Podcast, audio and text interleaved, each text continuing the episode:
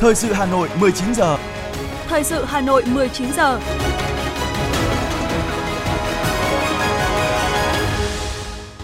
Kính chào và cảm ơn quý thính giả đang nghe chương trình thời sự của Đài Phát thanh Truyền hình Hà Nội. Chương trình tối nay, thứ bảy ngày 19 tháng 11 năm 2022 sẽ chuyển tới quý vị một số nội dung chính sau đây.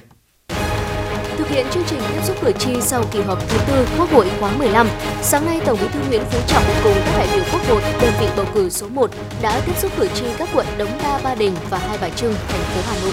Tiếp tục ngày thứ hai của hội nghị cấp cao APEC, Chủ tịch nước Nguyễn Xuân Phúc và các nhà lãnh đạo APEC đã tham dự phiên họp thứ hai với chủ đề Thương mại và đầu tư bền vững.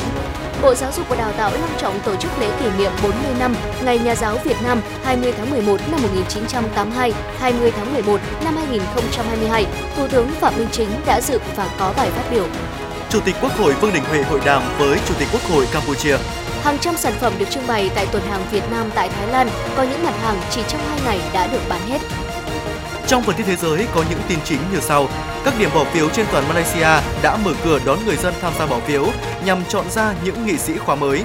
Bộ Tư pháp Mỹ vừa thông báo bổ nhiệm một cố vấn đặc biệt giám sát các cuộc điều tra liên quan đến cựu Tổng thống Donald Trump. Sau đây là nội dung chi tiết.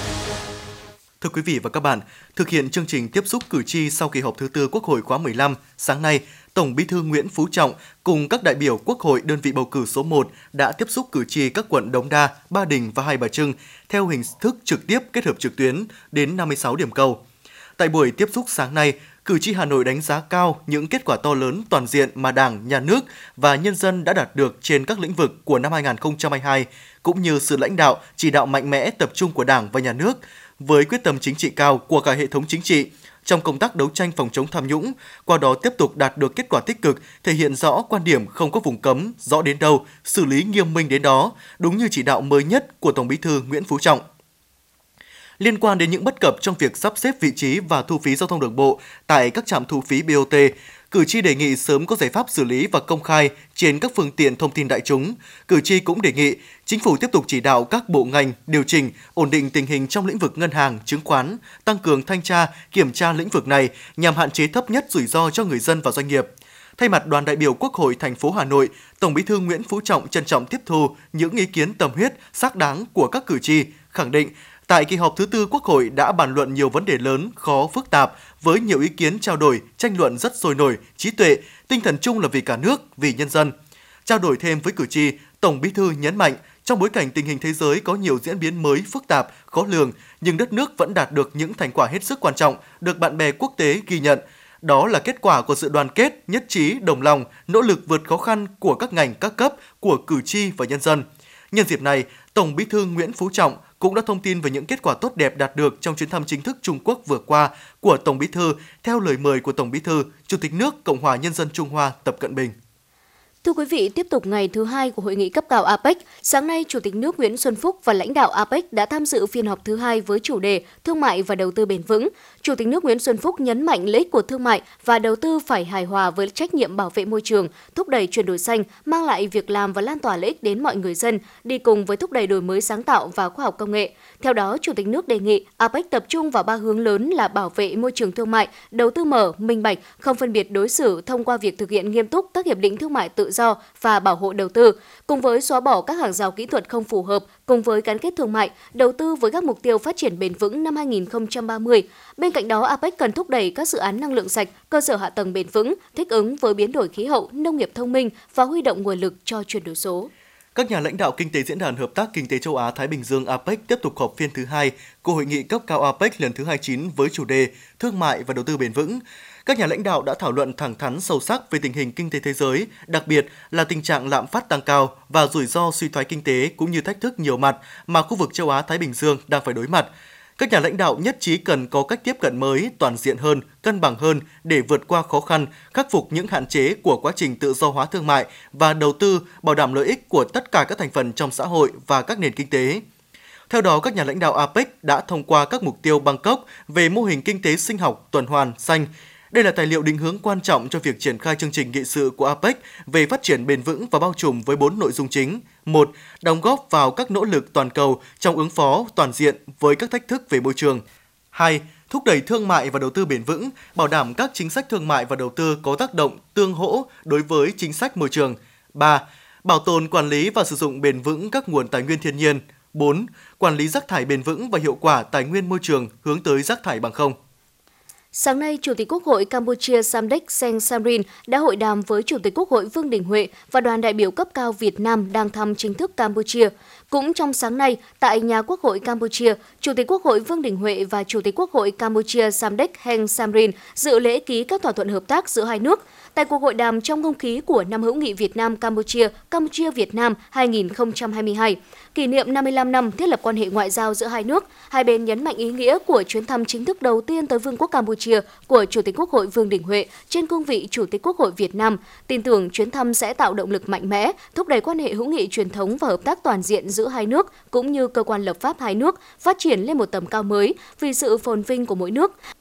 Ngay sau khi kết thúc hội đàm, hai chủ tịch quốc hội đã ký kết bản ghi nhớ về hợp tác giữa Quốc hội Việt Nam và Quốc hội Campuchia, chứng kiến ký thỏa thuận hợp tác giữa Ban thư ký Quốc hội Việt Nam và Ban thư ký Quốc hội Campuchia.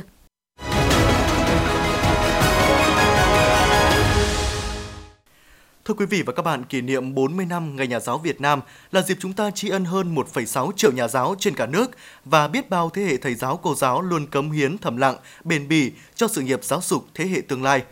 Đây là phát biểu của Thủ tướng Chính phủ Phạm Minh Chính tại lễ kỷ niệm 40 năm Ngày Nhà giáo Việt Nam vừa diễn ra sáng nay, 19 tháng 11 tại Hà Nội. Sự kiện do Bộ Giáo dục và Đào tạo tổ chức, cùng dự có Phó Thủ tướng Chính phủ Vũ Đức Đam, các đồng chí nguyên lãnh đạo Đảng, Nhà nước, lãnh đạo các ban bộ ngành đoàn thể, tổ chức chính trị xã hội ở Trung ương, lãnh đạo một số tỉnh thành phố, các nhà giáo lão thành, nhà giáo nhân dân, nhà giáo ưu tú và các nhà giáo tiêu biểu xuất sắc, ghi nhận của phóng viên Thanh Duyên. Dưới sự lãnh đạo của Đảng, Nhà nước và Chính phủ, sau hơn 40 năm xây dựng và phát triển, hiện nay cả nước có hơn 1,6 triệu nhà giáo đang làm việc trong cả hai khối công lập và ngoài công lập, từ mầm non tới đại học, phổ thông đến hệ thống dạy nghề. Có hơn 900.000 nhà giáo nghỉ hưu vẫn đang có nhiều đóng góp ở các góc độ khác nhau cho giáo dục. Có gần 115.000 giáo sinh đang học tập trong các trường đại học và cao đẳng sư phạm trong cả nước, là nguồn dự bị bổ sung quan trọng cho đội ngũ nhà giáo trong tương lai. Phát biểu tại lễ kỷ niệm, Bộ trưởng Bộ Giáo dục và Đào tạo Nguyễn Kim Sơn đã nhấn mạnh vị thế cao quý của nghề giáo. Theo Bộ trưởng, đất nước sau hơn 30 năm đổi mới đã đạt được những thành tựu quan trọng, cơ đồ đất nước to lớn vững bền chưa từng có. Để đạt được những thành tựu đó, ngành giáo dục và các nhà giáo có đóng góp quan trọng. Bộ Giáo dục và Đào tạo coi lực lượng nhà giáo là yếu tố quan trọng nhất, nền tảng nhất, cốt lõi nhất, quyết định chất lượng giáo dục. Chia sẻ về trọng trách của giáo dục và đội ngũ nhà giáo trong bối cảnh hiện nay, Bộ trưởng cho rằng Không có sự vinh quang nào là tự nhiên tới, không có vinh quang nào là đạt được một cách dễ dàng. Đi cùng với sự cao quý và vinh quang của nghề nghiệp là sự khó nhọc và trách nhiệm nặng nề, là thách thức và áp lực. Nhưng áp lực cũng chính là động lực để đổi mới và phát triển, vượt qua khó khăn hoàn thành sự nghiệp đổi mới căn bản và toàn diện giáo dục và đào tạo theo tinh thần nghị quyết 29 của Đảng. Ngành giáo dục và nhà giáo chúng ta sẽ càng trưởng thành và sự vinh quang càng lớn lao hơn. Mong toàn thể nhà giáo chúng ta cùng chung tay chung sức vượt qua khó khăn trở ngại. Sự thay đổi của thái độ xã hội đối với nhà giáo theo hướng tốt đẹp hơn, hoàn toàn phụ thuộc vào nhà giáo chúng ta. Phát biểu tại lễ kỷ niệm, Thủ tướng Phạm Minh Chính khẳng định Truyền thống hiếu học, tôn sư trọng đạo, quý trọng hiền tài là những giá trị nhân văn sâu sắc của dân tộc ta, là một nhân tố quan trọng tạo nên trí tuệ Việt Nam, đạo đức Việt Nam, văn hóa và con người Việt Nam. Chủ tịch Hồ Chí Minh, nhà giáo dục vĩ đại khai sinh và đặt nền móng cho nền giáo dục Việt Nam mới, luôn quan tâm xây dựng, phát triển nền giáo dục nước nhà. Người chỉ rõ nạn rốt là một trong ba thứ giặc, đồng thời khẳng định một dân tộc rốt là một dân tộc yếu. Thủ tướng Phạm Minh Chính nhấn mạnh, xác định giáo dục đào tạo là quốc sách hàng đầu, Đảng và nhà nước ta luôn đặc biệt quan tâm, ban hành và triển khai nhiều chủ trương, chính sách và đã đạt được những kết quả quan trọng về tư duy, nhận thức và tổ chức thực hiện. Thay mặt lãnh đạo Đảng, nhà nước, Thủ tướng bày tỏ sự kính trọng, tri ân sâu sắc tới hơn 1,6 triệu nhà giáo trên cả nước và biết bao thế hệ thầy giáo, cô giáo luôn công hiến thầm lặng, bền bỉ cho sự nghiệp giáo dục thế hệ tương lai. Nhiều thầy cô đã vượt khó vươn lên là tấm gương sáng về đạo đức, sự tận tụy, hy sinh tâm huyết với nghề. Có những thầy cô đã hiến dâng cả tuổi xuân, trở thành người cha, người mẹ thứ hai của các em học sinh. Thủ tướng Phạm Minh Chính chia sẻ, Đại hội 13 của Đảng xác định tạo đột phá trong đổi mới căn bản, toàn diện giáo dục và đào tạo, phát triển nguồn nhân lực chất lượng cao, thu hút và trọng dụng nhân tài. Để đạt được những mục tiêu này, cần xác định rõ giáo dục đào tạo là sự nghiệp của Đảng, nhà nước và của toàn dân. Phát triển giáo dục và đào tạo là nâng cao dân trí, đào tạo nhân lực và bồi dưỡng nhân tài. Giáo dục và đào tạo phải gắn với nhu cầu phát triển kinh tế xã hội và bảo vệ Tổ quốc. Đối với đội ngũ nhà giáo, Thủ tướng Phạm Minh Chính nhấn mạnh. Tôi mong rằng các thầy cô giáo luôn đề cao ý thức rèn đức, luyện tài, tâm huyết, yêu nghề, yêu người, không ngừng học tập, tu dưỡng, tích lũy kiến thức, kinh nghiệm, nâng cao trình độ chuyên môn, năng động, sáng tạo, linh hoạt, có cách tiếp cận mới trong dạy và học, tích cực ứng dụng khoa học công nghệ mang lại luồng sinh khí, làn gió mới với sức thuyết phục cao trong mỗi bài giảng, mỗi tiết học. Qua đó góp phần bồi dưỡng thế hệ tương lai của đất nước vừa hồng vừa chuyên Đối với các bộ ngành, cơ quan địa phương, người đứng đầu chính phủ yêu cầu tiếp tục quán triệt, triển khai hiệu quả các chủ trương, chính sách của Đảng, Nhà nước về phát triển giáo dục đào tạo, nhất là nghị quyết 29 về đổi mới căn bản, toàn diện giáo dục và đào tạo bằng các kế hoạch, chương trình hành động cụ thể. Thủ tướng đặc biệt nhấn mạnh đến việc giả soát, hoàn thiện các cơ chế, chính sách liên quan đến đội ngũ giáo viên phù hợp với thực tiễn, tương xứng với lao động đặc thù của nhà giáo. Chăm lo tốt nhất cả về vật chất và tinh thần nhất là cho giáo viên mầm non, giáo viên ở vùng sâu, vùng xa, vùng đặc biệt khó khăn, giáo viên giảng dạy các ngành nghề đặc thù, nặng nhọc, độc hại, vân vân. Để đội ngũ nhà giáo yên tâm công tác và cống hiến, chính phủ đã giao cho Bộ Giáo dục và Đào tạo khẩn trương rà soát sửa đổi quy định về phụ cấp ưu đãi giáo viên phù hợp với tình hình đất nước và cân đối chung với các ngành nghề khác. Thủ tướng Phạm Minh Chính cũng bày tỏ tin tưởng với nỗ lực lớn hơn, quyết tâm cao hơn, nhiệt huyết nhiều hơn, tinh thần đoàn kết và trách nhiệm hơn, đội ngũ các nhà giáo sẽ khắc phục mọi khó khăn, thách thức, phấn đấu trở thành người thầy giáo tốt, thực sự là hình mẫu cho người học để nghề dạy học luôn được tôn vinh là nghề cao quý nhất trong những nghề cao quý, góp phần xây dựng đất nước Việt Nam hùng cường, văn minh. Những tác phẩm nghệ thuật tôn vinh các thầy cô giáo Tấm lòng yêu nghề, mến trẻ, trách nhiệm vượt khó, đem con chữ đến với đồng bào ở những vùng xa xôi của Tổ quốc. Những cảm xúc tự hào và trách nhiệm với nghề. Lòng biết ơn thầy cô, tri ân nghề cao quý. Chương trình nghệ thuật Tự hào người giáo viên nhân dân kỷ niệm 40 năm Ngày Nhà giáo Việt Nam 20 tháng 11 năm 1982, 20 tháng 11 năm 2022 trực tiếp lúc 20 giờ ngày 19 tháng 11 năm 2022 trên sóng của Đài Phát thanh Truyền hình Hà Nội từ Nhà hát lớn Hà Nội. Chỉ đạo nội dung, nhà báo Nguyễn Kim Khiêm. Chỉ đạo sản xuất, nhà báo Lê Thị Ánh Mai. Mời quý vị và các bạn cùng đón xem.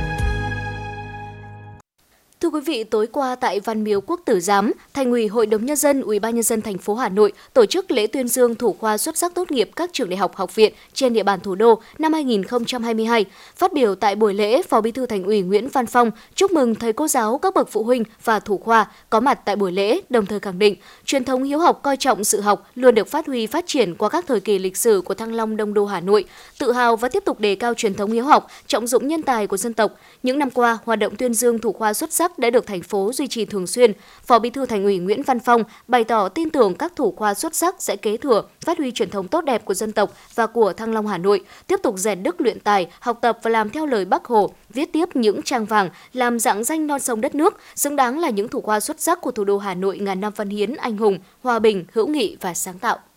Thưa quý vị, Thành đoàn Hội đồng đội thành phố Hà Nội trường Lê Duẩn tổ chức chương trình kỷ niệm 40 năm Ngày Nhà giáo Việt Nam tuyên dương hiệu trưởng khối tiểu học và trung học cơ sở có nhiều đóng góp cho công tác đội và phong trào thiếu nhi thủ đô, giáo viên làm tổng phụ trách đội tiêu biểu của thủ đô năm 2022. Phát biểu tại chương trình, Phó Bí thư Thành đoàn, Chủ tịch Hội Sinh viên Việt Nam thành phố Hà Nội Nguyễn Tiến Hưng cho biết, 56 thầy cô hiệu trưởng có nhiều đóng góp cho công tác đội và phong trào thiếu nhi thủ đô là những tấm gương về lối sống mẫu mực, sự tận tâm trách nhiệm và tình yêu đối với sự nghiệp chồng người, 108 giáo viên làm tổng phụ trách đội tiêu biểu đã phát huy sự sung kích, sáng tạo trong thực hiện nhiệm vụ chuyên môn, thực hiện nhiệm vụ chính trị của nhà trường, tiếp lửa cho các học trò với tinh thần học tập không ngừng, ý chí khám phá mở rộng chân trời kiến thức. Trường Trung học cơ sở Xuân Đình, lá cờ đầu của ngành giáo dục và đào tạo quận Bắc Từ Liêm, đã trải qua gần 100 năm xây dựng và phát triển, phát huy truyền thống dạy và học trong những năm qua. Đội ngũ cán bộ, giáo viên, nhân viên nhà trường luôn tích cực đổi mới công tác giảng dạy và giáo dục học sinh với nhiều hình thức đa dạng, phong phú để nâng cao hiệu quả dạy và học. 10 năm gần đây, nhà trường đã có 663 giải cấp quận ở tất cả các cuộc thi, các sân chơi trí tuệ, các sân thi đấu thể thao ở các bộ môn và 116 giải cấp thành phố. Với những thành tích đã đạt được trong dịp kỷ niệm Ngày Nhà giáo Việt Nam, nhà trường đã vinh dự đón nhận huân chương lao động hạng nhì, phần thưởng cao quý của Đảng và Nhà nước trao tặng. Thưa quý vị và các bạn, nhằm tôn vinh các thế hệ nhà giáo và ôn lại truyền thống tôn sư trọng đạo, trong những ngày tháng 11 này, các trường học trên địa bàn thủ đô triển khai nhiều hoạt động phong trào thi đua, lập thành tích chào mừng Ngày Nhà giáo Việt Nam 20 tháng 11. Những ngày này, ngành giáo dục thủ đô đang tích cực hưởng ứng chuỗi các hoạt động kỷ niệm 40 năm Ngày Nhà giáo Việt Nam 20 tháng 11. Sở Giáo dục và Đào tạo đã chỉ đạo các nhà trường tuyên truyền cho cán bộ, đảng viên, các tầng lớp nhân dân về ý nghĩa Ngày Nhà giáo Việt Nam, truyền thống tôn sư trọng đạo, truyền thống hiếu học của dân tộc, phát động giáo viên thi đua dạy tốt, đổi mới phương pháp, ứng dụng công nghệ thông tin trong giảng dạy. Các thầy cô giáo có những giờ dạy hay, nhiều tiết hội giảng đạt chất lượng cao, sáng tạo, đem lại hứng thú cho học sinh, chia sẻ kinh nghiệm quý báu cho đồng nghiệp. Với tinh thần tôn sư trọng đạo, học sinh các nhà trường đã tổ chức thi đua ngày học hay, tuần học tốt, hoa điểm 10 kính tặng thầy cô và có rất nhiều việc làm ý nghĩa tri ân công lao các thầy cô giáo. Cùng với đó là hoạt động văn hóa văn nghệ, thể dục thể thao, tạo khí thế thi đua sôi nổi, hướng về nét đẹp văn hóa uống nước nhớ nguồn, thể hiện tình cảm, sự biết ơn thầy cô, những người lái đò thầm lặng luôn hết lòng vì sự nghiệp chồng người. Sau đây là những ý kiến chia sẻ về các hoạt động chào mừng Ngày Nhà giáo Việt Nam từ các nhà trường. Ngày Nhà giáo Việt Nam ấy thì chúng tôi đã phát động phong trào thi đua để cho các cháu học sinh và các đồng chí giáo viên lấy cái đích để phấn đấu để, để có kết quả tốt hơn chào mừng ngày nhà giáo Việt Nam. Nhà trường thì cũng đã phát động thi đua với các thầy cô thì thi đua dạy tốt và đặc biệt là à, chuẩn bị có thi giáo viên giỏi thì các cô cũng là thi đua dạy tốt còn với học sinh học tốt và có những à, chương trình cho các em ví dụ như là thi để có được nhiều cái cái lời nhận xét hay này làm nhiều việc tốt này ngay từ những ngày đầu tháng 11, Phòng Giáo dục huyện Phúc Thọ đã phát động các hoạt động hưởng ứng thiết thực chào mừng kỷ niệm Ngày Nhà giáo Việt Nam 20 tháng 11. Các trường trong huyện tổ chức các hoạt động sôi nổi trong phong trào thi đua dạy tốt học tốt. Tuy các hoạt động hưởng ứng rất đa dạng, nhưng nhìn chung vẫn xoay quanh các chủ đề chính như thi giáo viên dạy giỏi, thiết kế giáo án điện tử. Tại trường Trung học cơ sở Xuân Phú hướng tới chào mừng kỷ niệm Ngày Nhà giáo Việt Nam, công đoàn nhà trường đã phối hợp với ban giám hiệu phát động thi đua dạy tốt, lao động tốt, học tập tốt – để thực hiện tốt đợt thi đua, Ban giám hiệu nhà trường đã tổ chức hội thảo đổi mới phương pháp giảng dạy, chọn tiết dạy mẫu thể hiện chuyên đề, phát động tuần học tốt ở các khối lớp. Cô Đặng Thị Huyền, hiệu trưởng nhà trường cho biết, đợt thi đua này nhằm đẩy mạnh việc giữ gìn nề nếp kỷ cương, trật tự cũng như tăng cường phong trào thi đua học tập giữa các khối lớp trong toàn trường. Thông qua các hoạt động nhằm nâng cao chất lượng dạy và học, thể hiện lòng tri ân và giáo dục truyền thống biết ơn thầy cô tới tất cả học sinh, qua đó góp phần thực hiện tốt phong trào thi đua, xây dựng trường học thân thiện, học sinh tích cực, Cô Huyền cho biết thêm. Hiện nay thì nhà trường cũng đã triển khai đợt thi đua trọng điểm của học kỳ 1, đó là đợt thi đua chào mừng Ngày Nhà giáo Việt Nam 20 tháng 11. Thầy dạy tốt, trò học tốt. À, phong trào chính ở đây là thầy tiếp tục dạy tốt, thao giảng những bài giảng hiệu quả nhất, hữu ích nhất để cho các thầy cô trong tổ dự giờ rút kinh nghiệm và đánh giá. Còn học trò thì thi đua phong trào nhiều điểm 9, nhiều điểm 10 và các phong trào này, trường triển khai và các lớp đã triển khai sẽ được kết thúc vào đợt thi đua. Trong kết thúc đợt thi đua thì các thầy cô của nhà trường cũng đã tổng kết để rút kinh nghiệm và đánh giá thi đua các thầy cô trong ừ, đợt thi đua này. Cùng với ngành giáo dục thủ đô kỷ niệm Ngày Nhà giáo Việt Nam 20 tháng 11, các trường học trên địa bàn huyện Quốc Oai cũng tổ chức các đợt sinh hoạt và tuyên truyền sâu rộng cho đội ngũ giáo viên và đặc biệt là các em học sinh về truyền thống đạo lý tốt đẹp, tôn sư trọng đạo, uống nước nhớ nguồn của dân tộc nhằm giáo dục cho học sinh lòng kính trọng biết ơn thầy cô, triển khai thực hiện các hoạt động hội giảng và các hoạt động thi đua văn hóa văn nghệ, thể dục thể thao chào mừng Ngày Nhà giáo Việt Nam. Thầy Tống Bá Đức, hiệu trưởng trường Trung học cơ sở Đại Thành, huyện Quốc Oai chia sẻ. À, về vấn đề thi đua chào mừng ngày 20 tháng 11 thì đối với tập thể các thầy cô giáo ấy thì đã xây dựng được một cái kế hoạch đó là thao giảng, thao giảng để chào mừng Ngày Nhà giáo Việt Nam để lựa chọn ra những đồng chí giáo viên có năng lực, có bài giảng tốt để có hình thức khen thưởng vào đúng dịp 20 tháng 11 với những hoạt động thiết thực hướng đến chào mừng kỷ niệm 40 năm Ngày Nhà giáo Việt Nam 20 tháng 11 của ngành giáo dục thủ đô năm nay đã đem lại cho đội ngũ thầy cô giáo một không khí vui tươi hạnh phúc. Đây thật sự là những món quà tinh thần thiết thực và đầy ý nghĩa xin gửi tới các thầy cô giáo nhân Ngày Nhà giáo Việt Nam, góp phần cổ vũ động viên đội ngũ cán bộ giáo viên, nhân viên và học sinh tiếp tục phấn đấu vươn lên trong sự nghiệp chồng người.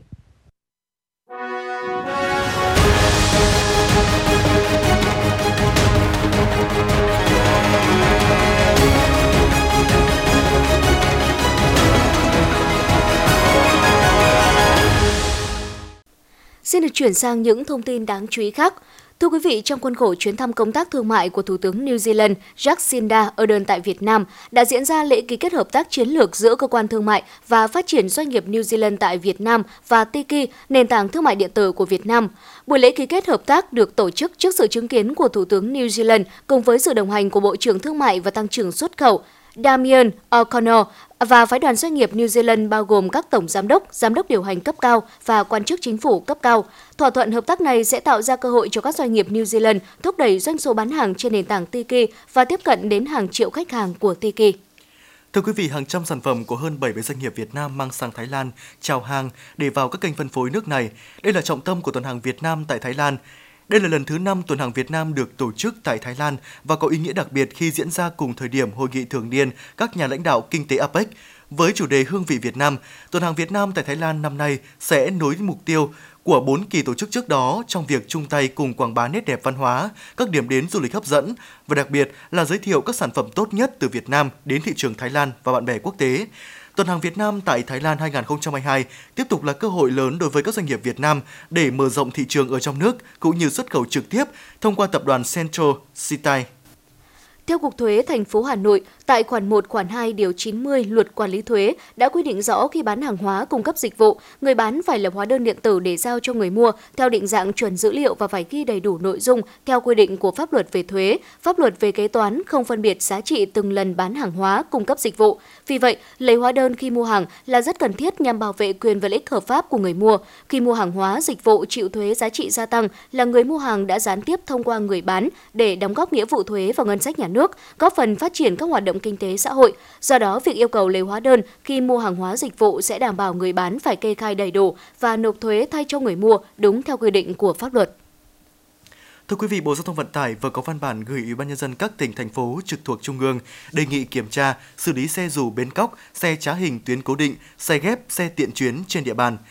Theo Bộ Giao thông Vận tải, thời gian vừa qua công tác khôi phục vận tải đạt kết quả khả quan. Hàng tháng cả vận tải hàng hóa, vận tải hành khách đều tăng trưởng. Tuy nhiên, Bên cạnh đó gần đây xuất hiện tình trạng xe khách tuyến cố định bỏ bến ra ngoài hoạt động, xe dù bến cóc có chiều hướng gia tăng và diễn biến phức tạp, đặc biệt trên địa bàn các tỉnh thành phố như Quảng Ninh, Hải Phòng, Hà Nội và thành phố Hồ Chí Minh. Bến xe Mỹ Đình Hà Nội đã trở thành bến xe đầu tiên có phòng chờ tiêu chuẩn 5 sao, phục vụ hành khách như phòng chờ VIP ở sân bay. Với dịch vụ tốt của phòng chờ sẽ góp phần thúc đẩy các bến xe, nhà xe quan tâm chăm lo cho hành khách nhiều hơn nữa để lập lại văn minh, lịch sự trong vận tải hành khách đường bộ, để người dân và du khách không còn cảm giác lo ngại sợ hãi với cảnh chen lấn xô đẩy, nhếch nhác ở các bến xe. Từ đó người dân và khách du lịch sẽ lựa chọn đi xe khách nhiều hơn. Thưa quý vị, Sở Giao thông Vận tải Hà Nội vừa thống nhất kiến nghị Ủy ban nhân dân thành phố nhiều giải pháp chống ùn tắc trên đường Nguyễn Xiển khi phục vụ dự án thi công hệ thống xử lý nước thải Yên Xá. Phương án xén giải phân cách, phân luồng từ xa được tính đến. Cụ thể đơn vị thi công tiến hành xén giải phân cách giữa đường Nguyễn Xiển rộng 5 đến 6 m, cách lòng đường hiện trạng 0,5 m, theo chiều đi từ ngã tư Khuất Duy Tiến Nguyễn Trãi đến ngã tư đường Nguyễn Xiển, tuyến đường số 1 bao quanh khu tưởng niệm danh nhân Chu Văn An làm đường tạm phục vụ công tác phân luồng giao thông, làn đường tạm rộng 5 đến 6 mét chỉ cho phép ô tô con, xe máy lưu thông đầu nối vào, có lắp đặt gông hạn chế chiều cao, hạn chế xe tải lưu thông để đảm bảo an toàn cho kết cấu của đường vành đai 3 trên cao.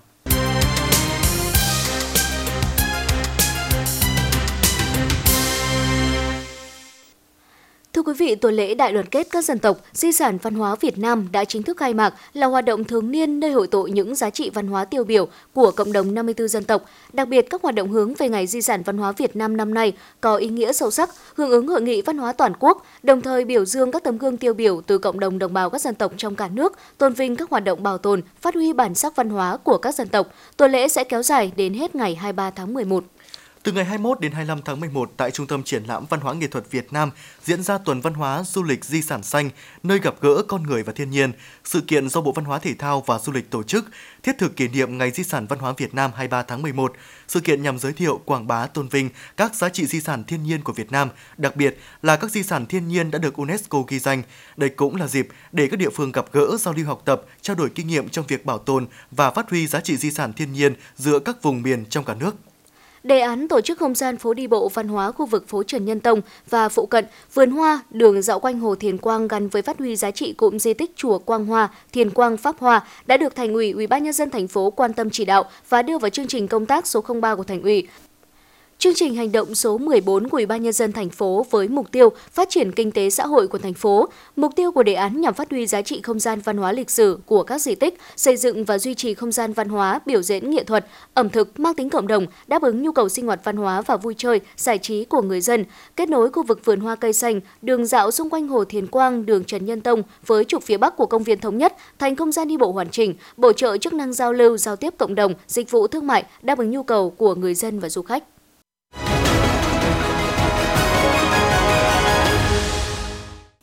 Xin chuyển sang phần tin thế giới, thưa quý vị. Ai Cập, nước chủ nhà hội nghị Liên Hợp Quốc về biến đổi khí hậu COP27, thông báo các cuộc đàm phán sẽ được kéo dài thêm một ngày đến ngày 19 tháng 11. Phát biểu với các đoàn đại biểu tham dự hội nghị, Ngoại trưởng Ai Cập kiêm Chủ tịch COP27, ông Samet Sokri nêu rõ, chương trình nghị sự của hội nghị COP27 có sự thay đổi đột ngột do cần thêm thời gian để các bên tiếp tục đàm phán nhằm thống nhất những nội dung quan trọng của một thỏa thuận cuối cùng.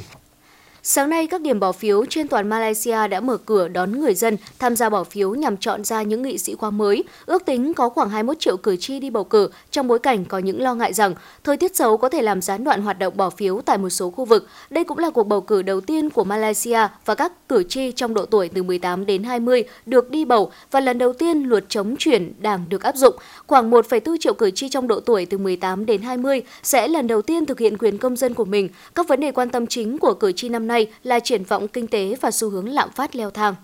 Bộ Tư pháp Mỹ vừa thông báo bổ nhiệm một cố vấn đặc biệt giám sát các cuộc điều tra liên quan đến cựu Tổng thống Donald Trump. Động thái diễn ra chỉ 3 ngày sau khi ông Trump tuyên bố tranh cử Tổng thống vào năm 2024. Bộ trưởng Tư pháp Mỹ cho rằng việc ông Trump tái tranh cử cùng với ý định tái tranh cử của Tổng thống đương nhiệm Joe Biden càng khiến việc bổ nhiệm cố vấn đặc biệt nói trên trở nên cần thiết hơn. Chính quyền Mỹ đã công bố khoản đầu tư 13 tỷ đô la Mỹ để hiện đại hóa lưới điện của nước này bằng cách là sử dụng phân bổ từ luật cơ sở hạ tầng lưỡng đảng. Các quỹ sẽ bao gồm 10,5 tỷ đô la Mỹ tài trợ cạnh tranh và 2,5 tỷ đô la Mỹ thông qua chương trình hỗ trợ truyền tải, đại diện cho khoản đầu tư liên bang lớn nhất vào truyền tải và phân phối điện trong lịch sử nước Mỹ.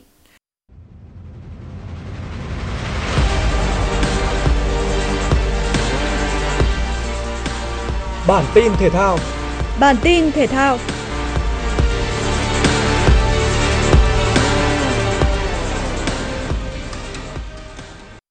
Nhằm chuẩn bị cho AFF Cup 2022, huấn viên trưởng Park Hang-seo đã công bố danh sách đội tuyển Việt Nam với 31 cầu thủ.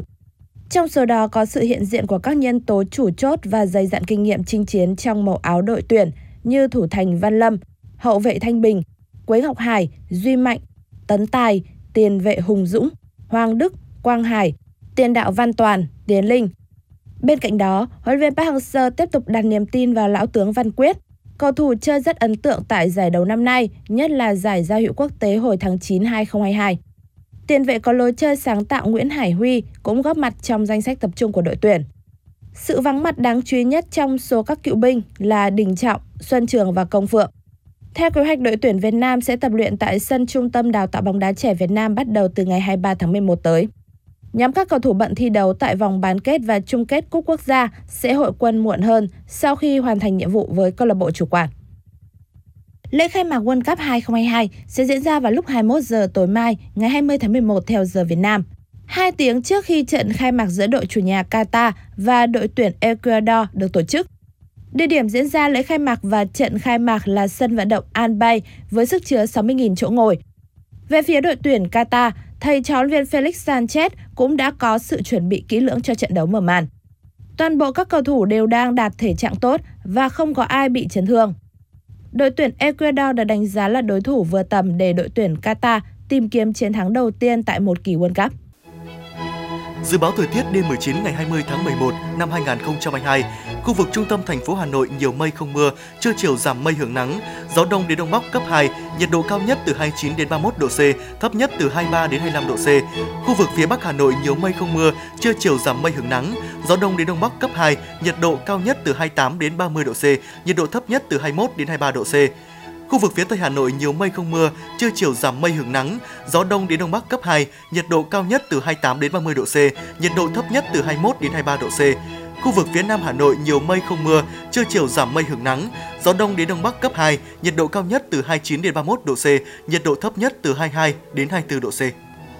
Quý vị và các bạn vừa nghe chương trình thời sự của Đài Phát thanh Truyền hình Hà Nội, chỉ đạo nội dung Nguyễn Kim Khiêm, chỉ đạo sản xuất Nguyễn Tiến Dũng, tổ chức sản xuất Vương Truyền, đạo diễn Hoa Mai, phát thanh viên Võ Nam Thu Thảo cùng kỹ thuật viên Bích Hoa phối hợp thực hiện. Xin kính chào và hẹn gặp lại quý vị thính giả trong chương trình thời sự 6 giờ sáng mai.